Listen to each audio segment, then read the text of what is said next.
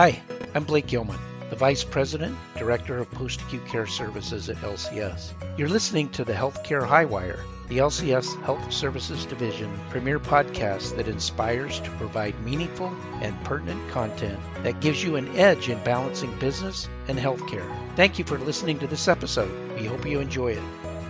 Hello, everybody. This is Douglas Jones. I'm joined today with Blake Gilman, the Vice President of the Health Services Division at Life Care Services. How you doing today, Blake?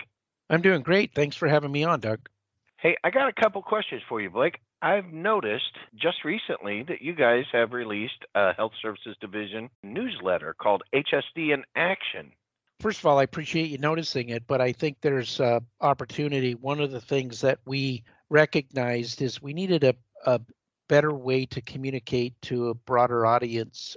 We, you know we do a number of podcasts but it's becoming more important for people to have something to read about what's going on and and keeping updated with what we've got going in our health services division. So the intent of the newsletter is to be informative to help people develop a roadmap of where to go if they need some help and to give members of our team an opportunity to work side by side with each other on what's going on in their particular area of responsibility and share some real life stories of things that are happening that they come across every day. That's great. I know I enjoyed reading it, and there's things in there I don't really need to read because they they don't really fall within my scope, but I enjoyed reading them anyway. So it's a great newsletter. It's well written. I liked it a lot. Do you mind if we touch on a couple of things that are in that newsletter? Yeah, let's do it. All right. Uh, one of the things I thought maybe you could elaborate a little bit on the health and wellness navigation program. I noticed there were three new subcommittees that have joined that program. What can you tell us about that? Yeah, it's a great question. Back in 2017, we actually kicked off our health and wellness navigation program and rolled it out to our communities in the various locations to get it off the ground virtually in each of our communities to provide a way for residents to connect with their medical providers and get the services that they needed both inside the community and outside the community. Now we're moving to phase two of the health and wellness. We're calling it Health and Wellness Navigation 2.0. And as part of that, we're pulling into the process some actual people that have been working in communities to get their perspective on what needs to change with the program. So now it's been operational for a couple of years. We're taking a step back a little bit, if you will, with these committees to try to develop some pretty cool stuff around dashboards so we can identify is the program actually working?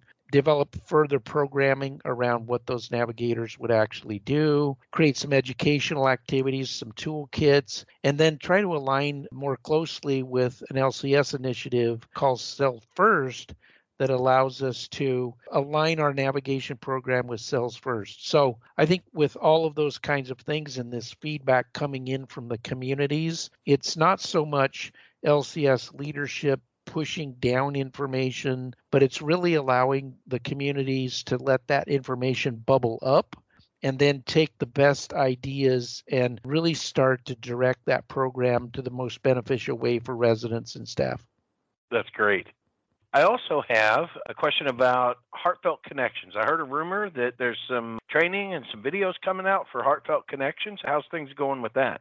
Yeah, we're making a lot of progress there with Lisa McCormick, Barbara Biedenbaugh, Mary Guthrie. They've been working on taking what used to be a face to face program that was delivered to our communities over a couple of days in a training session face to face to really moving that information into the digital or technological world where people at the community that are working in our memory care units can begin to access data on demand and they can access training on demand. They can access resources with toolkits and benchmarking to see how they're doing. And then the really exciting part is looking at how do we rate or how do we certify has always been a question of memory care programming. So we're really excited to announce that each community will now be able to earn a bronze, silver, or gold certification depending on how their particular programming is benchmarking against the standards that we've set under our signature program. So each year they'll be recertified in the month of December. Starting this year, 2020, we'll create a baseline certification and then they'll be able to work their way through those certification levels until ultimately they're gold distinguished provider of memory care.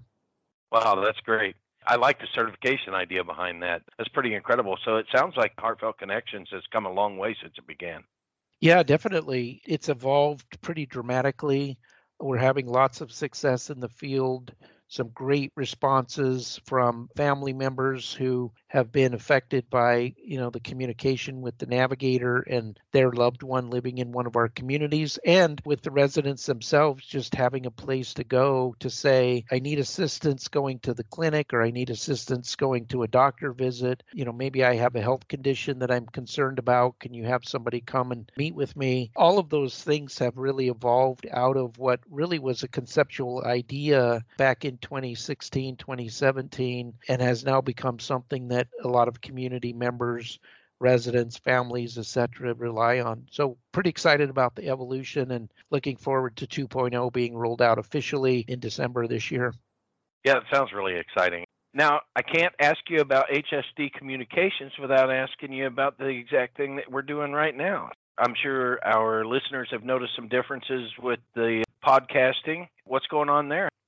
Podcasting is is another thing that has really evolved. Several years ago, when we decided to do some podcasting, we were really trend setting in our corporation, at least as far as communicating at a regular basis on a weekly podcast. And it was interesting to watch the evolution of that go from having a very scripted conversation with people to now more of a relaxed environment where we're doing what we're doing today, just having an open conversation about what's happening. And what that's been able to do is staff members that work for us around the country, people all over the country or all over the world for that matter, can log in. Know, maybe they listen to a podcast on the way to work, or maybe they listen to it while they're out exercising for the day. And so it's really evolved into something that a number of people really appreciate. Uh, I think it's real time information. I think it's relevant information for our time. And I think the platform is widely adopted and certainly easy to use. That's great. You mentioned podcasting, you were a trendsetter within the company. What's the future of communications for the Health Services Division? Well, I know you and I have had a lot of discussions with others in the company around what is that next step? You know, where do we go from here? We've done podcasting. We now have our first newsletter out under our belt sent out. We've got ongoing communication. We've done regional conferences around the country. Those have been very successful from the feedback we've gotten with those. It's a little bit of a challenge right now with COVID and having to rely on technology. But as part of our early preparation, had we not been doing some of these things in advance, it would have been much more difficult to communicate than it is because we had already practiced podcast. We had already done remote meetings. We had already done communication the way we're having to do it now. And in the health services division, we were very conscientious that a lot of the employees that work on our teams are working remote, and so we we needed to adopt the technology early on to do go-to meetings, Zoom meetings, you know, WebEx, etc. But what we're really excited about, and you and I have talked about it, is is it time to go to a live radio broadcast? Is it time to go to a YouTube live platform? Is it time to maybe think about adding that video component that we haven't had before, where we're sitting in a studio, if you will, with video and audio, having a conversation about pertinent items or topics that we decide. So, so I, I couldn't be more excited about the future. I think we've literally just scratched the surface and I know you've been instrumental in in pushing that technology agenda forward and, and done a fantastic job there. So I don't I don't think that's going to discontinue anytime soon. It'll only get enhanced and and we'll be doing it much better and and broader than we've done before. That sounds great, and thanks by the way. So you touched on it a little bit, but my last question was going to be now I don't want to talk about you know COVID the pandemic, but I want to talk about what's happened with technology. Obviously, COVID has pushed us into a position where technology has become more prevalent in our day-to-day use. But when we work through and work past the COVID pandemic, how do you see that changing in technology for our communications here on the Health Services Division?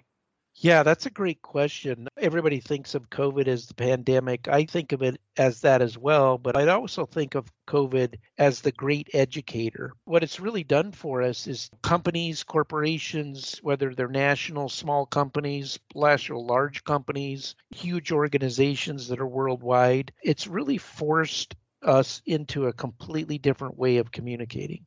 And you know, we're communicating virtually now. We're communicating on technology that maybe wasn't even as robust as it is today. And as COVID has become the true educator and forced us to think and rethink the way we deliver our messaging, I think it's made us much more attuned to technology it's brought forward the technology gaps that we might have. And it's also provided platforms for new technology to be rolled out in the future. For example, you know, it wasn't more than a year ago, telemedicine was not even a reimbursable entity. Now it's a fully reimbursable entity from Medicare. So just that change has driven even the federal government to take a look and say, you know, maybe we don't need physicians going live into into communities and seeing patients. Maybe we can take a technology with us like a, an ipad or an iphone or some other technology that's available. We don't you know necessarily need a big medical type cart that we push down the hall with a big tv screen on it that we thought we needed in the past. So i i just think i, I remember been, those.